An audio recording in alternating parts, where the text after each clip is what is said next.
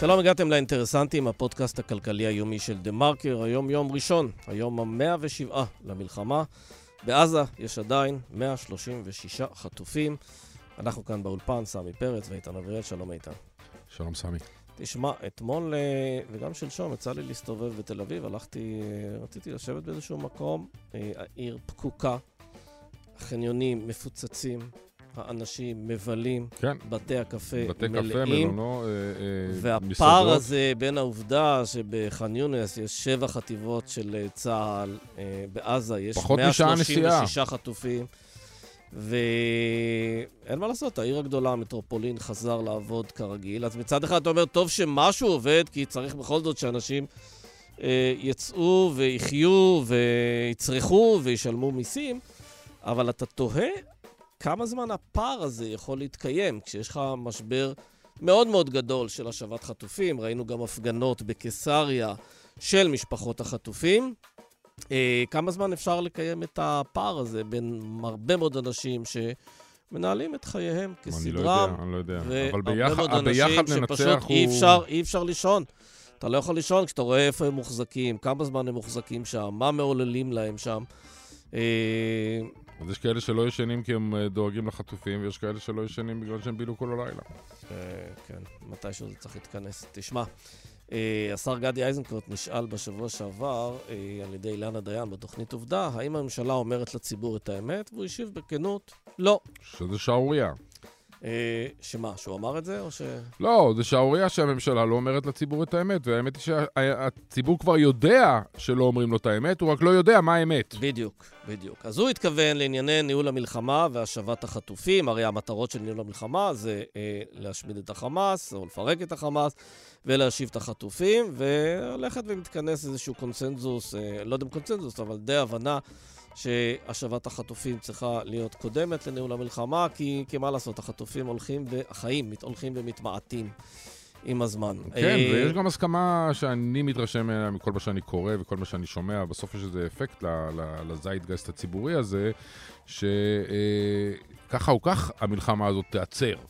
זאת אומרת, מדינמיקות כאלה ואחר, ואחרות, אז זה יכול להיות לחץ של אמריקאים, וזה יכול להיות מחסור בתחמושת, וזה יכול להיות אה, האג, וזה יכול להיות כל מיני דברים. בסיטואציה הנוכחית זה יגיע לאיזשהו סוג של, אה, של סטייט, סטייט אה, מסוים. אז עדיף שזה יעצר עם הישג של השבת חטופים. עד, עדיף לעשות את זה בצורה של הסדר עם החטופים, מאשר אה, ב, בדינמיקה כזאת אה, נמרחת בלי החזרת החטופים. כן.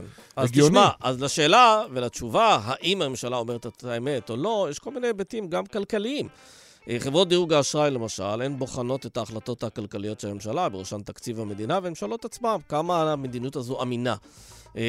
הם כבר הכניסו הרי את ישראל למעקב שלילי, ואחת מהן אפילו החליטה להוריד את תחזית הדירוג עם פרוץ המלחמה.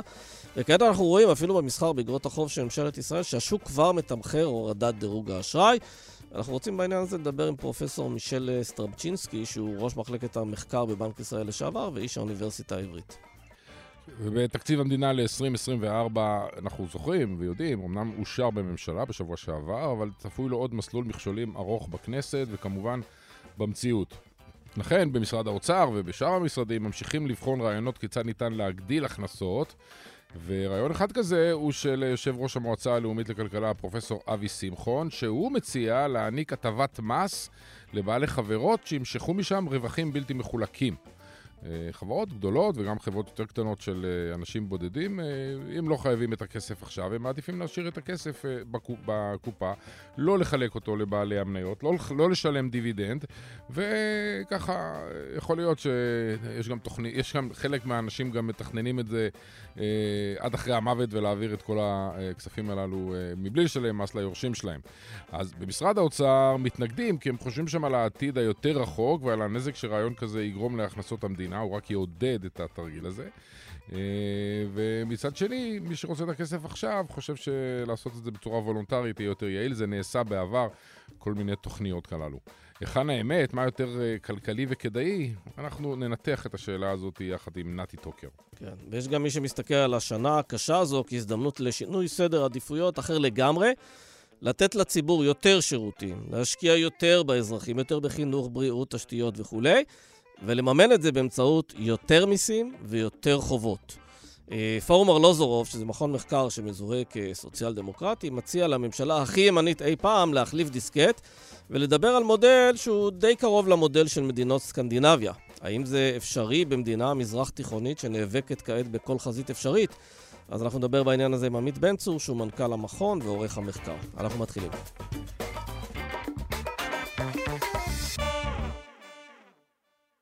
שלום למישל טרבשינסקי.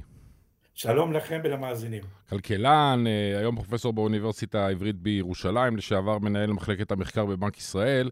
אנחנו רוצים לדבר איתך על, להתחיל עם הדירוג, אחרי זה יש גם דוח של בנק ישראל שיצא היום על הסיכונים המוניטריים, אבל נתחיל עם הדירוג. אנחנו מבינים שהכלכלנים של חברת מודי'ס, חברת דירוג מרכזית, נמצאים בארץ, הם רואים ושומעים מומחים כאלה ואחרים. אני משוכנע שכשהיית בתפקיד כמנהל חטיבת המחקר, אז היו מתייעצים איתך על בסיס קבוע בכל פעם שהם היו מגיעים לתת דירוג בישראל, אז מעניין אותנו גם, גם התהליך. אבל בשורה התחתונה, הרושם הוא שכבר השבוע הם יפרסמו את העדכון שלהם, הם כבר שמו את ישראל במעקב לדירוג שלילי, להורדת דירוג למעשה, ואם נסתכל על התנאים הסביבתיים, על התקציב, ובעיקר אולי במידה רבה על המחירים של אגרות חוב ישראליות בארצות הברית, ונשווה אותם לדירוגים אחרים, אז רואים שכבר השוק בארצות הברית הוריד את הדירוג של ישראל כבר ב... נקרא לזה מדרגה אחת, כי האגרות הללו סחרות בדומה לאגרות של מדינות שה... הדירוג שלהם יותר נמוך. אצל, אצל מודי זה הולך עם איי וואן, איי טו, איי שלוש, אנחנו עכשיו ב-איי וואן עם אפשרות של ירידה, והאגרות נסחרות כבר ברמה של מדינות דומות או אחרות, אבל עם דירוג של איי טו, שהוא יותר, שהוא יותר נמוך. אז קודם כל, כשאתה פוגש את האנשים האלה, או כשפגשת את האנשים האלה, איך עבד התהליך שם? אז אני מתרשם שמדובר על כלכלנים מאוד רציניים, והם גם, הם לא ציזתיים, זאת אומרת, הם פועלים, מנסים לפעול לפי המצב בשוק. אפשר להזכיר למשל, הזכרת קודם את מודי'ס, הם עשו את זה, את ה-איי וואן, עשו אותו באפריל אלפיים ושמונה, תקופה מאוד מאוד ארוכה, כולל צוק איתן באמצע, ועימותים נוספים, ואף פעם לא שינו לנו את דירוג האשראי. פיץ' אנחנו אצלם ב-A פלוס מנובמבר אלפיים ושלוש עשרה, ב-אס אנד פי מאוגוסט אלפיים ושמונה עשרה ב-A A מינוס. הם נותנים המון המון משקל לפעילות של הממשלה, לחוב, לגרעון, כי זה בעצם מסמן את הכיוון העתידי. אני לא חושב שהם ימהרו לקבל החלטה, הם רגילים לראות את העלייה בחוב, את העלייה בגרעון בתקופות מהסוג הזה, והם בודקים ממש בפינצטה אם אנחנו רציניים או לא. אחד הנקודות שאני חושב שהם בטוח שמו לב, זה שבהינתן שהמלחמה היא קצת יותר ארוכה ממה שחשבנו, לפחות לפי התחזית הראשונה של בנק ישראל, עכשיו הם מתים אותה והיא קצת יותר ארוכה, ואנחנו לא באמת יודעים אם מה שהם כותבים זה נכון, אז הם מסתכלים מאוד על הדברים האלה, ובגלל שאנחנו נמצאים בתרחיש שהמלחמה היא יחסית ארוכה, אז מגיעים למאני טיים, הם יצטרכו להחליט האם את הביקורת שלהם בתחזית, כשהיא מלכתחילה הייתה פחות אופטימית, היא זו שצריכה להכתיב את השינוי בדירוג האשראי. אבל בינתיים, כפי שהזכרת, זה קורה יותר באאוטלוק, בהסתכלות קדימה ובתחזית שלהם, ופחות בדירוג האשראי עצמו, בו הם לא נקטו עדיין בשום צעד. כן, אני רוצה לשאול אותך, תראה, באופן כללי, הרי כשמסתכלים על החובות של מדינת ישראל, זה קצת יותר מטריליון שקל, נדמה לי שרק עשרים אחוז ממנו זה במתח, ולישראל אין, אין היסטוריה של מדינה שלא פורעת את החובות שלה, וזה מעורר את השאלה עד כמה השינויים הפנימיים בתקציב, קצת פחות, אני יודע מה, קצת יותר מע"מ, קצת יותר מס בריאות, עדיין יש הרבה כספים קואליציוניים, עד כמה הדברים שאותנו מעסיקים לגבי סדרי עדיפויות וכדומה, עד כמה זה רלוונטי בחברת דירוג האשראי. זה בכלל מעניין אותם, כמה כספים הלכו לזהות יהודית וכמה כספים נגרעו מדברים שקשורים במקומות אחרים? אני חושב שיש שני דברים משמעותיים היום. הדבר הראשון זה האם אנחנו במשק שיצמח וכשמסתכלים קדימה, יש, יש איזה שהם מנגנונים שיחזירו את המצב למה שהיה לפני המלחמה. בהקשר הזה אני חושב שהם לא בהכרח חושבים שאנחנו, שיש לנו בעיה, ראו דברים כאלה בעבר, התחזיות של הגופים הרשמיים מדברים על שני אחוז צמיחה ועל אפשרות להתאוששות לאחר המלחמה. אמנם הייתה עננה עם הסיפור של המהפכה המשפטית, אבל ככל שהזמן עובר זה נראה משהו שהוא התרחק, הוא, הוא לא מיידי, ולכן בהקשר הזה לא בטוח שתהיה בעיה.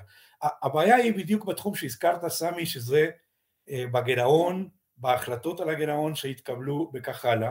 בנק ישראל חוזה שהחוב יעלה ל-שישים ושש אחוזי תוצר בסוף עשרים עשרים וארבע. מבחינת חברות דירוג אשראי זה כבר כאן, כן? החוב הזה כבר כאן. וזה חוב לא סימפטי, זה מעל המדינות האדומות לנו, זה, זה אומנם יחסית למדינות גדולות אנחנו נמוכים, אבל יחסית למדינות דומות לנו זה מעל אותו חוב, ו, וזה המקום שבו הזהירות נכנסת. אם הממשלה הייתה עושה סדרי עדיפויות, אני מאמין שכל הנושא של הורדת דירוג אשראי היה נשאר מאחורינו. אני ממש מתבטא בצורה תכליתית בעניין הזה, כי יש לזכור שאנחנו אמורים לקבל סיוע מארצות הברית, עליו יוחלט בינואר-פברואר, ואם זה יתקבל, אז מבחינת כל מנתח אמור להיות, אמור להגיע למסקנה שזה משק שיוכל להתמודד עם, עם מה שמחכה לנו. אבל במצב שהיה, חבל שלא קיבלו החלטות מסוג הזה, וזה המקום שבו כן נכנס מה ששאלת, אם, בגלל שלא התמודדו עם סדרי עדיפויות, זה עלול להקשות על החברה האזרחית, וליצור איזשהו מצב שהוא יותר מטיל ספק לעומת מצב שהיו הולכים לתרחיש השני. תגיד לי, אני בשבוע שעבר, אני רוצה דווקא לחבר את זה לעולם אחר לחלוטין, ראינו רעיון של אילנה דיין עם גדי אייזנקוט, חבר בקבינט המלחמה בתוכנית עובדה, ושם היא שאלה אותו, האם הממשלה אומרת לציבור את האמת, והוא השיב לא. אני מניח שהוא התכוון בעיקר להיבטים שקשורים בניהול המלחמה, בהחזרת החטופים, אבל כששר בכיר אומר את הדבר הזה, זה לא איזו אינדיקציה לכך שהממשלה הזו, ואנחנו יודעים שיש פה ממשלת חירום, ויש בה גם מרכיבים מאוד מאוד קיצוניים, זה לא פרמטר שחברות דירוג צריכות להסתכל עליו ולהגיד, רגע, אם זה קורה שם בתחום הביטחוני, למה שזה לא יקרה בתחומים אחרים? תראה, אני לא מאמין שבסופו של יום הם רואים את עצמם ככלכלנים ולא יעשו ניתוחים פוליטיים מדויקים, אבל הם כן מסתכלים על החוסן של החברה. הם כן מסתכלים עד כמה יש סיכוי שהפעילות הכלכלית תחזור. אז הצד השלילי של הגרעון זה כמובן עליית החוב. הצד החיובי זה שבגלל שניתנים תשלומי העברה וכך הלאה, זה עוזר לכלכלה לתפקד ולקבל את הצמיחה שדיברתי בהתחלה. אבל הבעיה נכנסת בזה שאם אתה עושה כל מיני קיצוצים שהם לא לעניין, זה מקטין בחוסן של החברה, והם פחות יהיו עסוקים בשאלה הפוליטית, כי בינתיים יש גם איזה ממשלת אחדות, לא אחדות, אבל... חירום, חירום. הם, כן, הם נכנסו לתוך הממשלה, אז אני לא מאמין שיגיעו לרמה משהו מהסוג ששאלת, אבל הם כן רואים את הגמגומים בחוסן של החברה. את זה הם כן שמים לב, ולכן התחלתי עם זה שיכול להיות שהיום מודי'ס מדברת על הורדת הדירוג, אני לא חושב שכל כל החברות ימהרו לשם. הם ימשיכו לנתח את זה, וככל שהמלחמה תתארך, הסיכוי לכך עולה. לא, אבל זה בדיוק, אתה, אני, אתה, אתה אומר דברים, ובסוף אתה אומר שאתה עדיין בספק שהדירוג ירד בהודעה שלהם לקראת סוף השבוע. אבל אתה גם אומר ש... כל מי שידברו איתו וינתחו יחד איתו את uh, התקציב האחרון, uh, יעלו בוודאי את הדגלים של, uh, אתה יודע, קיצוצים שבוצעו במקומות ה- הלא נכונים, החוסר נכונות uh, לעלות ריבית ולהתמודד עם, ה- עם הנושא של, uh, של הגירעון. הגירעון והמימון שלו, שוודאי במידה מסוימת צריך לעלות את עלות הגירעון ואת הריבית שישלמו על החוב החיצוני, גם על החוב הפנימי, כי...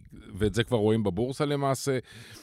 אז למה אתה מגיע בשורה התחתונה, ושוב פעם, והבטחה של, של ראש הממשלה בצורה מפורשת, שאנחנו הולכים להיות במצב מלחמה כזה או אחר, בעצימות כזה או אחרת, אפילו כבר נותנים לנו להבין שזה הולך לקחת לפחות כל השנה, אם לא יותר.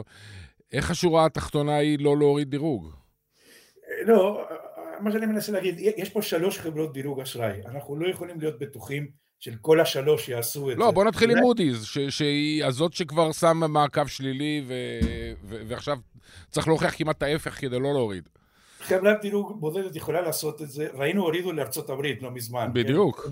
הן יכולות לעשות את זה, יש להן את היכולת ואת האפשרות, הן אבל מנסות לנתח בהסתכלות כוללת, כדי להגיע, זה נחשב לצעד יחסית קיצוני, להגיע לשם, בטח בתקופת מלחמה, עוד פעם, אם אנחנו נקבל את הסיוע, למשל, זה יקשה עליהם, זה יקשה עליהם לקבל את זה. בסדר, אבל זה לא יודעים עכשיו, זאת אומרת, זה כן, זה לא, זה תלוי בפוליטיקה האמריקאית, וזה ייחתך רק בעוד חודש. נכון, איתן, בגלל זה אני אומר, זה בהחלט יכול, זה לא משהו שאני מוציא מה, זה, זה בהחלט יכול להיות שמודי'ס תקבל החלטה כזאת.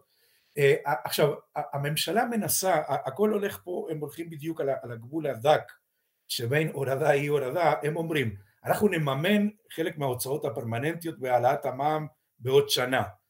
זה למשל סוג של צעד שאני לא בטוח שמרשים אותם, מרשים את חברות דירוג האשראי, זה צעד הצהרתי על משהו שיעשו בעוד שנה. אגב, כשנגיע לאותו יום, אני באופן אישי אמליץ לממשלה לא ללכת על המע"מ, ללכת על ביטול פטורים. זאת אומרת שעצם העובדה שאתה מציל על משהו שהוא לא ברור שהוא האופט, הוא הדבר שצריכים לעשות, הם, הם מבינים את הדברים האלה. אז זה סוג של הצהרה של הממשלה, שאם צריך יהיה לממן ההוצאות מתמשכות, אנחנו נעשה את זה. אגב, זה שבעצם אומרים, אנחנו נעלה את המע"מ, ואנחנו נעלה את מס הבריאות, אבל כל זה ב-עשרים עשרים וחמש, שאתה יודע, אנחנו רק בינואר, ואנחנו בשנה שהולכת להיות שנה באמת מאוד מאוד מסובכת ביטחונית, גם כלכלית, זה לכשעצמו לא נראה בעיני חברות הדירוג, כמו איזה ניסיון לבעוט את הבעיות אל העתיד? אני, אני בטוח אנס, אנסח את זה כזה לא מחזק את הקייס שלנו, כן? זה לא הדבר שמחזק את הקייס שלנו. העלאות המיסים האחרות שנעשו, שם, למשל בין השאר חבל שלא עשו את זה על המשקעות הממותקים, אבל עשו את זה פה ושם על דברים שפוגעים בסביבה, זה איזושהי התחלה של הצהרה על משהו. המע"מ לדעתי זה לא מדבר אליהם, כי הם, הם מכירים את ההיסטוריה הישראלית, הם יודעים שהרבה פעמים אנחנו מתחייבים לצעדים עתידיים על מיסוי שאחר כך לא, לא מתבצעים. לכן זה, זה כאילו לא מדבר אליהם בכלל. אבל הכל הולך פה על גבול דק של הצהרה, כאשר מה שקובע זה האם קיצצת או לא קיצצת. אז בהקשר הזה נעשו קצת קיצוצים, אבל לצערי לא במקומות הנכונים. כתוצאה מזה יש פגיעה בחוסן, וצריך יהיה לראות לאן הדברים האלה הולכים. יש המון המון אי-ודאות. בהקשר הזה. תגיד לי, אם היו יושבים איתך והיית שומע מהם בין השורות בקשה להמלצה, האם להוריד דירוג או לא, לא שאני יודע אם זאת הדינמיקה שבאמת מתרחשת שם בפגישות הללו, מה היית אומר להם? בדרך כלל לא זאת הדינמיקה, כי אתה כנציג ישראלי לא ממליץ כזאת המלצה, אבל אתה בפוזיציה פה. אבל אתה כן עוזר לנתח, כן עוזרים לנתח, ו... מה שבדרך כלל היינו עושים, הרי בבנק ישראל היינו מנסים לתת ניתוח אובייקטיבי, זה להכניס את הדברים האובייקטיביים. פה בנק ישראל מספק את, את אותה תחזית של עליית חוב של, ל-שישים ושישה אחוזי תוצר, זה עלייה מאוד משמעותית בחוב, ובעצם כמו שאומרים, אנחנו בידיים שלהם, הם יחליטו. כן. תאמר לי משהו, שוב פעם, חזרה באמת לתפקידך הקודם בבנק ישראל, ואני גם קורא ממש נייר שיצא בדקות האחרונות, הדוח התקופתי על המדיניות המוניטרית, אז הוא באמת מנתח בעיקר את מה שקרה במחצית הראשונה, אבל הוא גם חוזר לתחזית האחרונה של בנק ישראל, של בכל זאת, למרות הכל צמיחה בשנה הבאה של שני אחוז, ואחרי זה צמיחה יותר גבוהה עם החזרה לאיזשהו סוג של שגרה, העניין הוא שזאת התחזית האופטימית ביותר מכל החזאים, מכל הכיוונים. זאת אומרת, היא יותר אופטימיות מהחזאים הישראלים, בתי השקעות וכן הלאה, גם יותר אופטימיות מהחזאים של חברות הדירוג עצמם. כל שלושת החברות הדירוג פחות אופטימיות מבנק ישראל. איך אתה מסביר את האופטימיות היחסית של בנק ישראל, בוא נגיד, על הציר של, של כל החזאים וכל הכלכלנים ש, שמתעמקים במצב של כלכלת ישראל? ואתה יודע, גם באיזשהו מקום, מה המשקל של העמדה של בנק ישראל ביחס לחזאים אחרים בעיניים של חברה כמו מודי'ס? אז קודם כל המשקל הוא, הוא די סביר, כי בנק ישראל, בניגוד לחזאים אחרים, הוא מפרסם את זה כל רביע, כן? הוא לא מתחמק. יש כאלה שאומרים תחזית ולא מפרסמים אותה. בנק ישראל עושה את זה ולכן יש לה משקל.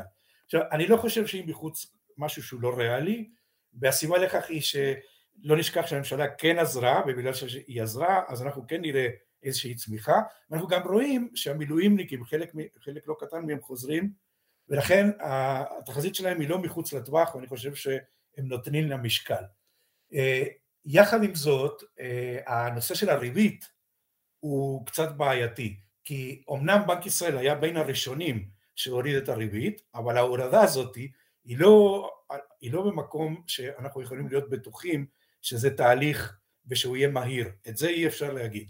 והסיבה לכך היא שאומנם הם כותבים בעוד שנה נהיה אחוז אחד פחות, אני בכלל לא בטוח, זה תלוי מאוד בהאם באמת בארצות הברית התוכנית שפרסמו של הפחתת ריבית היא, היא תתבצע, זה בראש ובראשונה, כי אם אנחנו נפחית ריבית והם לא, אז יהיה פיחות, ואם יהיה פיחות, בנק ישראל לא יוכל להוריד את הריבית. כן, שלא לדבר על זה, שבמהלך השנה אנחנו גם צריך לראות, האם באמת הממשלה הייתה אופטימית מדי בקביעת יעד גירעון של שישה נקודה שישה אחוזים, אה, מה קורה עם גיוסי הממשלה בשוק ההון? הכנסות ממיסים, תצטרכו להחזיר פה מיסים כמו משוגעים. נכון, אם קיבלנו את הסיוע הביטחוני, יש הרבה דברים שאנחנו נלמד, ולכן, זה אחד הדברים שהם, זה כאילו כביכול, בנק ישראל שולט על זה, אבל זה לא ברור שבנק ישראל יוכל להגיע לשם, יש הרבה תחנות בדרך שצריך יהיה לקיים, שוב אני חוזר לזה שהעניין של סדרי עדיפויות, הממשלה פספסה פה הזדמנות.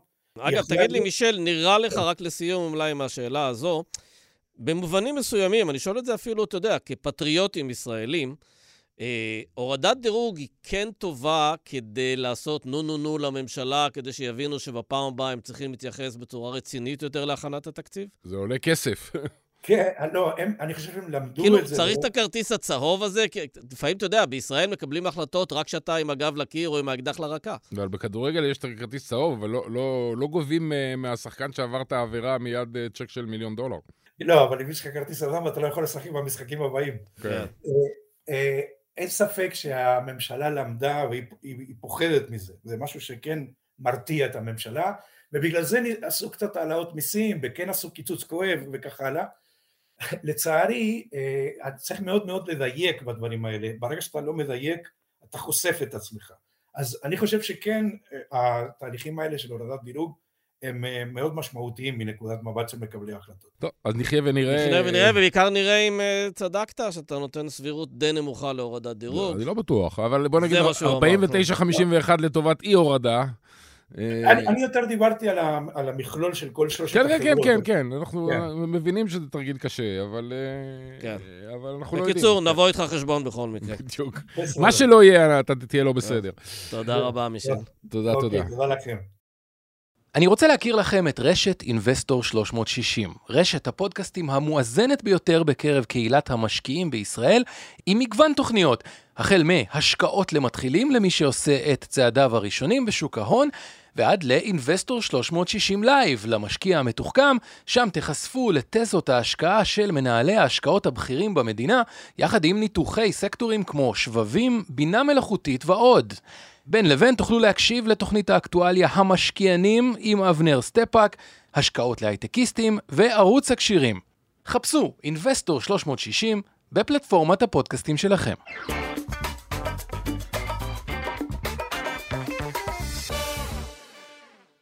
שלום נתי טוקר, האיש שלנו במשרד האוצר. תשמע, יש איזו דינמיקה מאוד מעניינת בין משרד האוצר ובין יושב ראש המועצה הלאומית לכלכלה, פרופסור אבי שמחון.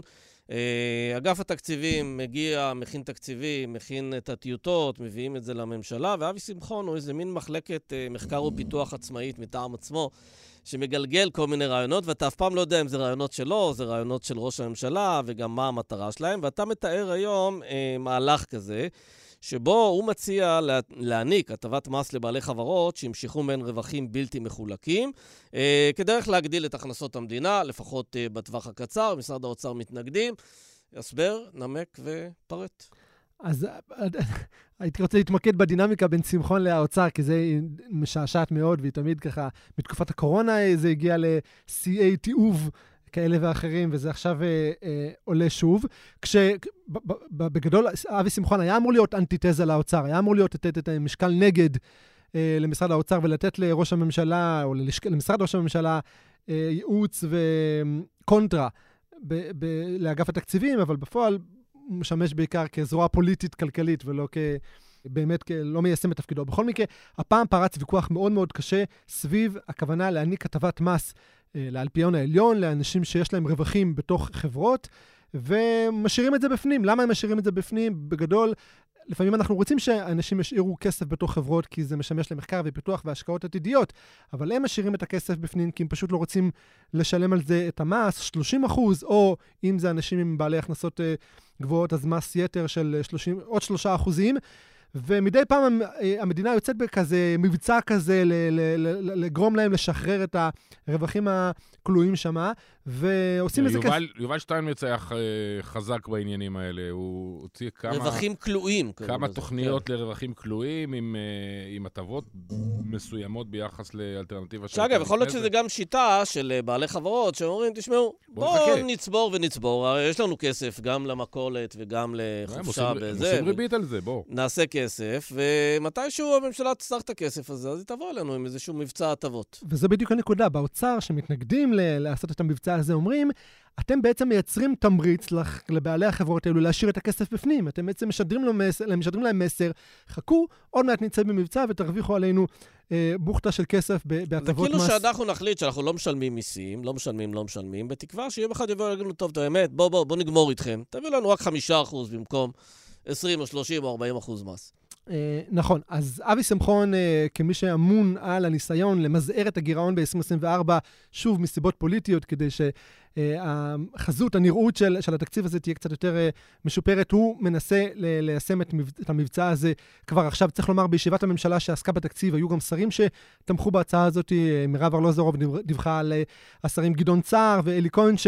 תמכו בהצעה הזאת, ואכן בהחלטת הממשלה, בהחלטת הממשלה מצוינת הנחיה של ראש הממשלה לבחון את הנושא הזה, לבחון את הטבת מס הזאת כדי לגרום לאלפיון העליון לשחרר את הכסף. כן, אבל בוא נדייק. מירב פרסמה בשבוע שעבר שעמדת האוצר, ומה שיקרה בפועל זה שבשונה משנים קדמות שנתנו את ההטבות, הפעם יחוקקו חוק או יעבירו תקנה, אני לא יודע אם זה דורש חקיקה, שאי אפשר יותר להשאיר את הרווחים האלה עד, עד בלי די בחברות, ויש חובה ישו מה שהם רוצים, אבל שישלמו על זה מס. נכון, אז האוצר בעצם רוצה לנקוט במדיניות הפוכה. במקום להעניק הטבות מס, להשתמש בסנקציה שלילית, ולגרום לאותם בעלי חברות שמכשירים את הרווחים הכלואים בפנים, לגרום, יש כבר חוק בנושא הזה, צריך להתקין תקנות וליישם את זה, צריך להקים ועדה איך ליישם את זה, אבל למצוא את הכסף הזה שבאמת סתם נשמר בחברות, ולגרום להם, לחייב אותם, להוציא את זה מה, מהכסף. זה הגישה של האוצר. שזה יהיה חובה, לא רשות. בדיוק. אגב, אפשר למצוא מנגנון כזה שאומר, אם חילקת את זה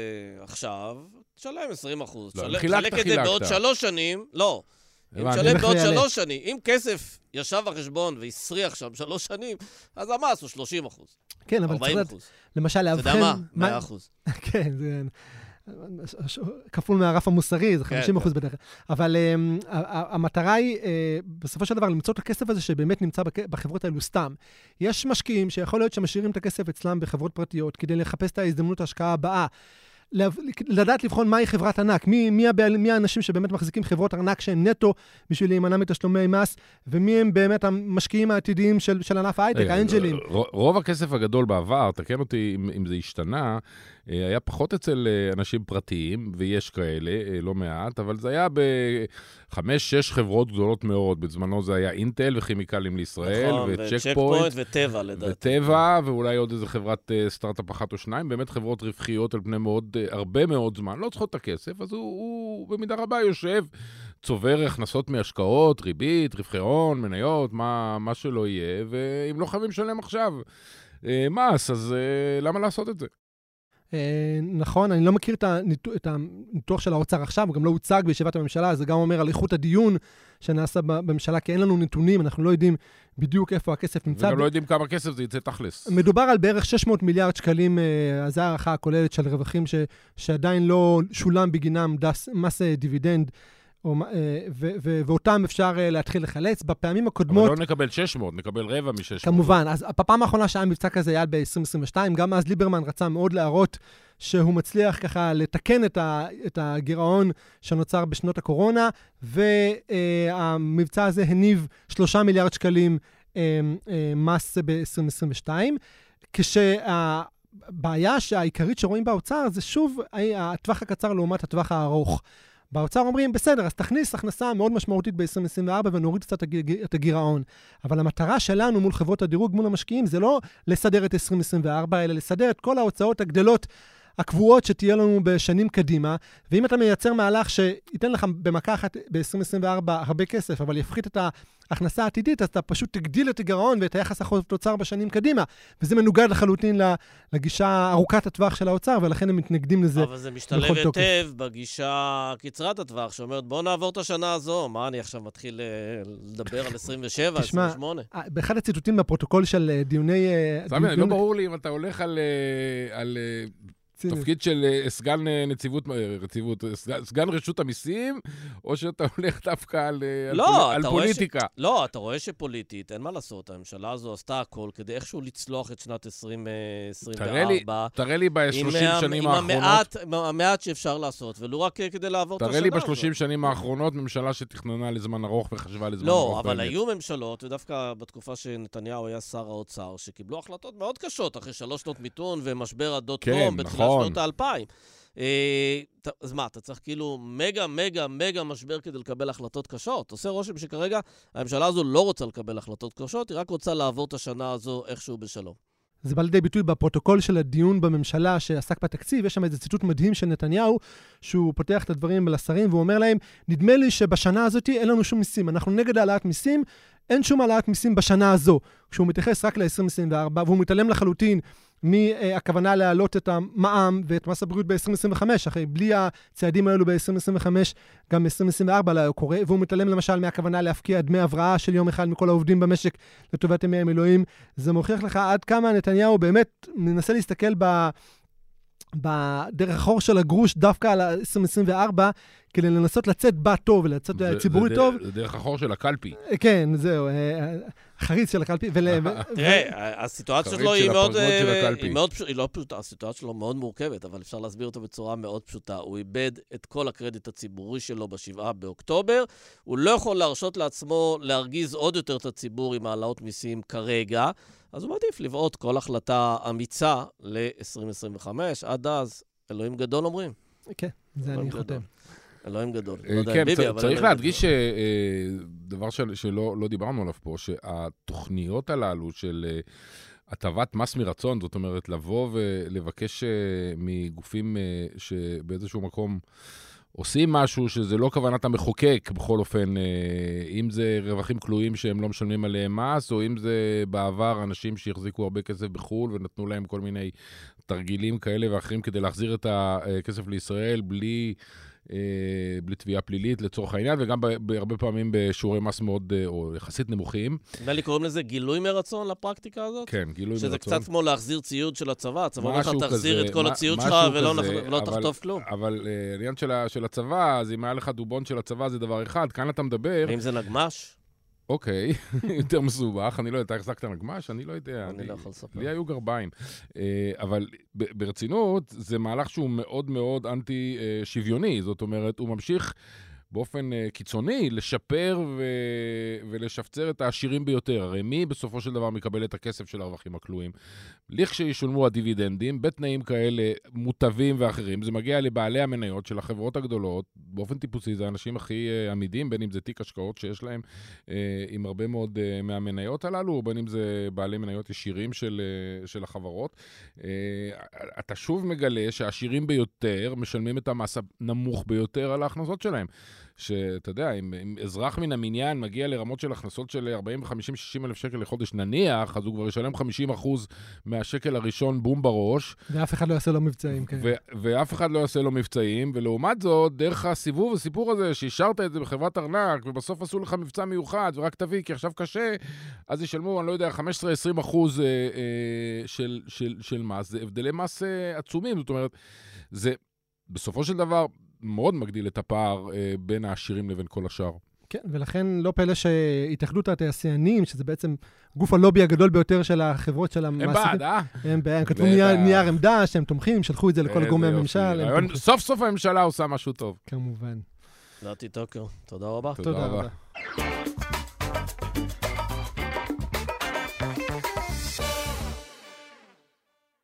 שלום לעמית בן צור. אהלן.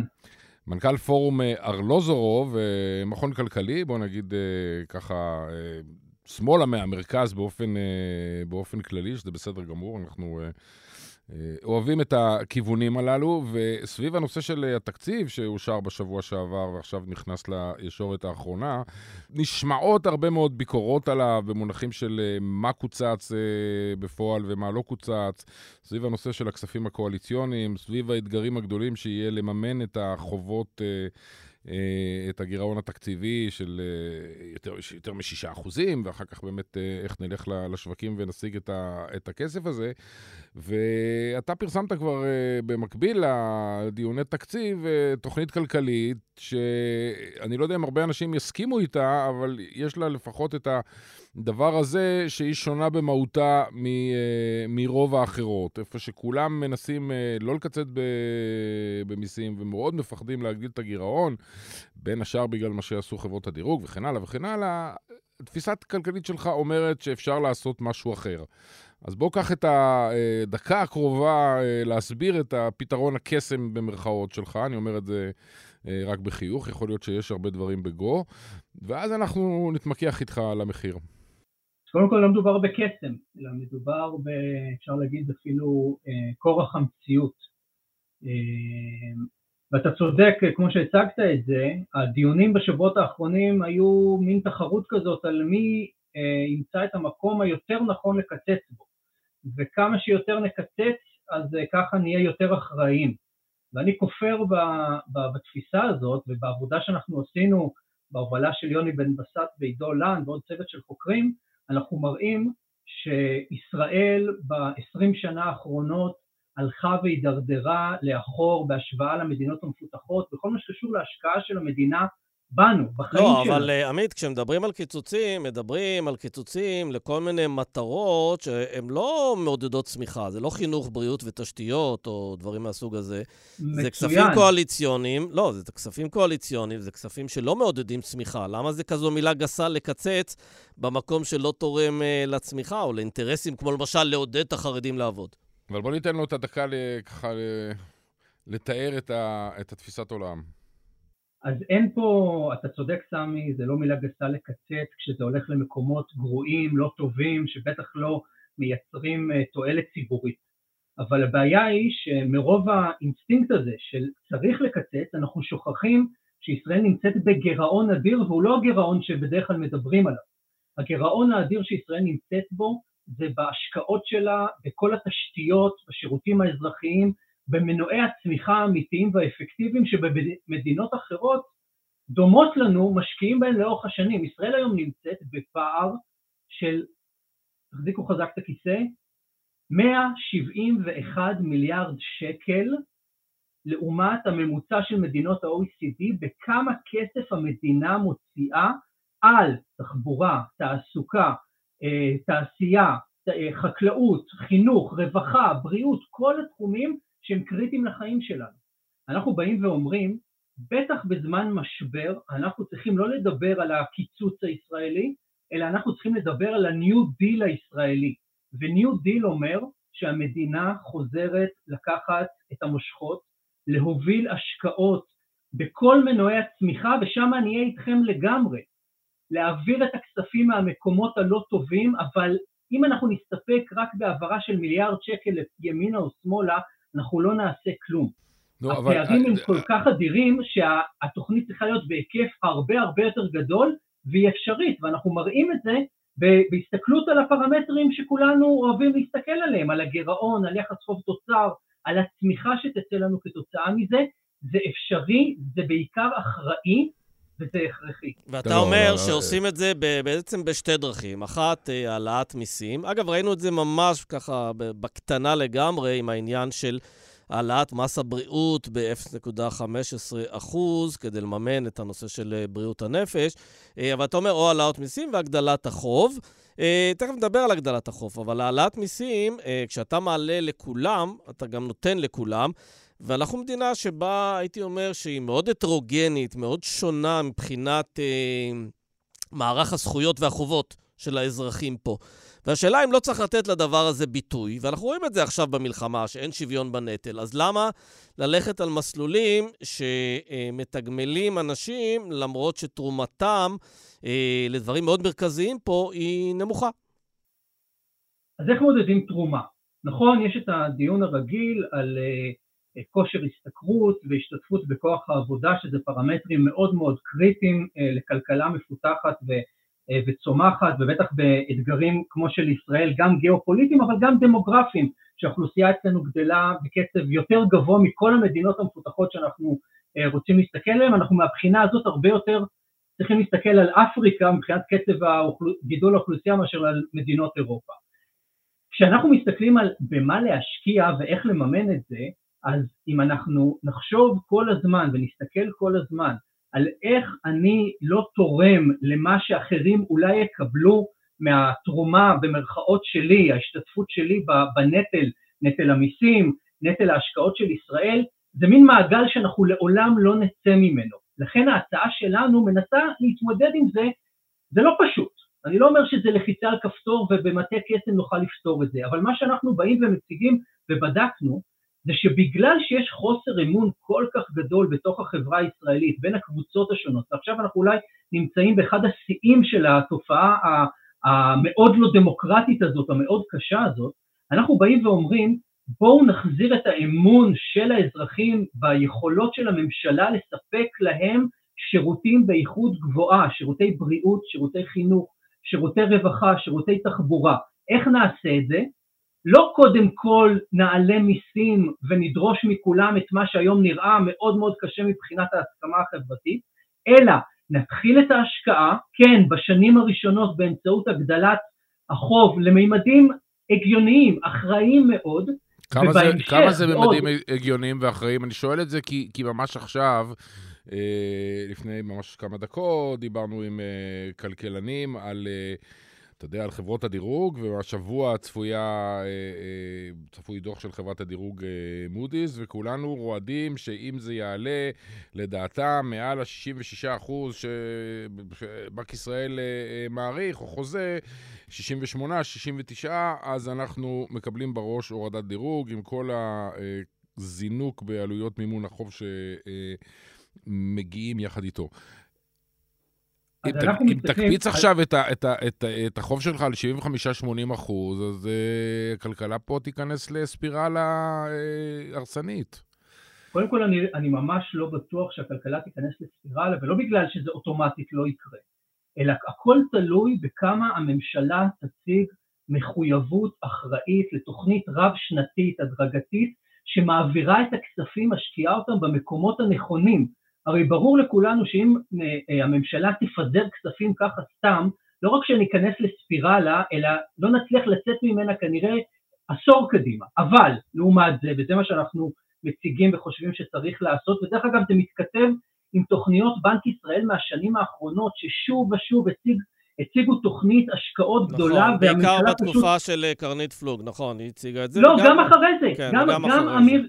גם הנגיד הנוכחי, אמיר ירון, גם בתקופת כהונתו, כן. הציגו את תוכניות השקעה שאומרות, לישראל יש אתגרי פריון אה, מאוד נכון. מאוד גדולים, פריון עבודה, וללא השקעות אמיתיות ומשמעותיות לא נוכל להתגבר כן. עליהם. עמית, אני רוצה לשאול אנחנו... אותך על היתכנות. כן. הרי ברור שאם הממשלה הספציפית הזו יהיה קשה מאוד לקדם את הרעיונות שלכם, אתה מנכ"ל פורום ארלוזורוב, שזה מיסודה של ההסתדרות, ברור גם שצריך אה, ממשלה אחרת בשביל כך, עד אם אתה רואה להסתדרות איזשהו תפקיד בניסיון לשנות את תמונת המצב הפוליטית פה, לעשות איזושהי פריצת דרך, כחלק מהרצון באמת לקדם פה מדיניות שהיא באמת מדיניות של מדינת רווחה, סוציאל דמוקרטיה וכדומה.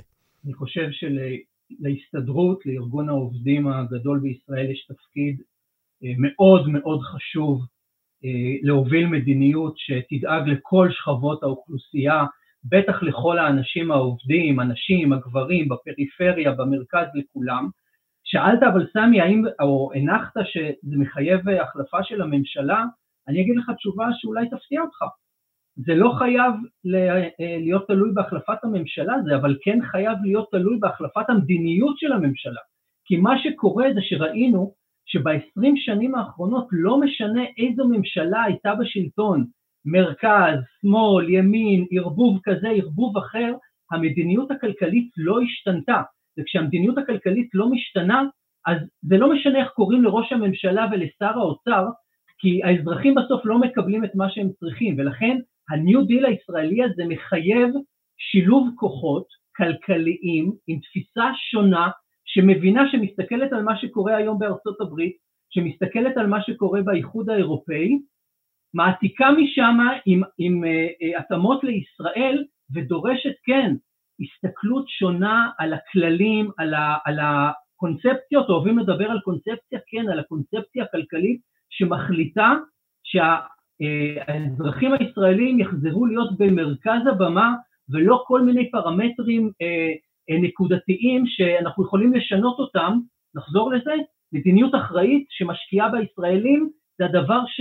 הכי צריך במדינת ישראל אלפיים עשרים וארבע. זה, ואנחנו מסכימים איתך, ובשבוע האחרון היה לנו מספר שיחות כאן ב, ב, בתוכנית הזו, למשל עם רוני לינדר, כתבת הבריאות לשעבר שלנו, שהסבירה ותיארה עד כמה מערכת הבריאות הולכת להידרדר בשנה, בשנים הקרובות, וככה בעצם, אותו דבר ב, עם ליאור דתל בחינוך, סעיף אחר סעיף, אנחנו הולכים למקומות לא טובים, כולנו נהיה עניים יותר, כי נצטרך לקנות את חלק מהשירותים האלה באופן אישי מהכיס הפרטי, אבל בעולם שבו הצבא דורש וכנראה יקבל הכפלה של תקציב הביטחון בשנה הקרובה, ואחר כך גידול מאוד משמעותי, הם מדברים עכשיו על חמישים שישים מיליארד שקל בשנה נוספים בשנה הזאת. לא, לא, לא יקרה. ואחר כך עשרים שלושים, לא משנה, איזה, תוריד מזה חצי לצורך העניין.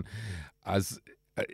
האם אתה בכלל בתקופה שהדיון הזה יכול להיפתח כש, כשבעצם השיח המרכזי זה האם לתת לצבא עוד עשרים, שלושים או חמישים מיליארד שקלים? זה הרי חייב לבוא על חשבון משהו בסופו של דבר. אז לא, זה לא חייב לבוא על חשבון משהו. בוא, בוא נזכיר לעצמנו כמה מספרים. אתם יודעים, בשנות ה-שמונים והתשעים, שיעור ההוצאות, הוצאות הביטחון בישראל מהתוצר היו אסטרונומיות. זה היו בשנות ה-שמונים שישה עשר אחוז, ובשנות ה-תשעים תשעה אחוז. היום, בשנים האחרונות, אנחנו עומדים על בערך חמישה אחוז. אנחנו בבדיקה שעשינו, לקחנו בחשבון שהוצאות הביטחון יגדלו בלפחות אחוז אחד תוצר, זה בערך שמונה עשר מיליארד שקלים בכל שנה. שישים מיליארד שדיברת זה יהיה, אם זה יהיה, זה יהיה חד פעמי, שנה אחת. אבל לקחנו בחשבון שהאם אפשר גם להגדיל את הוצאות הביטחון באחוז תוצר אחד, זאת אומרת, נגיד נעגל את זה, בכ-עשרים מיליארד שקל בשנה, וגם להגדיל את, הוצאות, את ההוצאות האזרחיות, ועדיין, גם אם נעשה את זה, אנחנו עדיין נהיה מתחת לממוצע של מדינות ה-או אי סי די. זאת אומרת, אני חוזר כן, על זה עוד פעם. אם ננהל מדיניות אחראית שמשקיעה את התקציבים, את הכסף הציבורי, במנועי הצמיחה, בתשתיות, ב- ב- בכל התשתיות הרווחה, הבריאות והחינוך, זה אפשרי, זה יוביל אותנו לצמיחה יותר גבוהה מאשר להמשיך כן. באותה מגמה של נוסיף כל פעם, נלך מיליארד לפה, מיליארד לשם, וכן, יש לנו אתגרים ייחודיים לישראל, לצערנו, זה לא הולך לשום מקום, אפשר לעשות גם וגם, ולא כי יש מטה קסם, אלא כי יש מדיניות אחראית, צריך להכיר אותה, ולהתחיל לדחוף אותה קדימה. אתה יודע מה חבל? שאין לנו שתי מדינות ישראל, באחת היינו מנסים את השיטה, נקרא לזה, הרפובליקנית-אמריקאית, קונצ...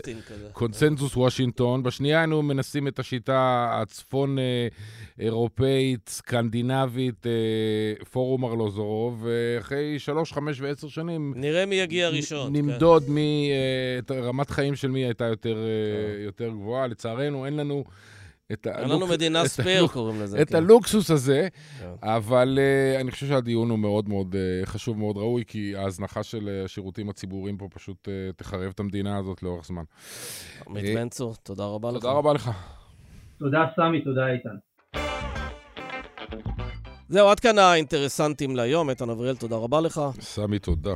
תודה רבה גם לאמיר פקטור, נערה מלקין ואברי רוזנצבי שעורכים אותנו. ניפגש מחר, אותה שעה, אותו מקום. ביי.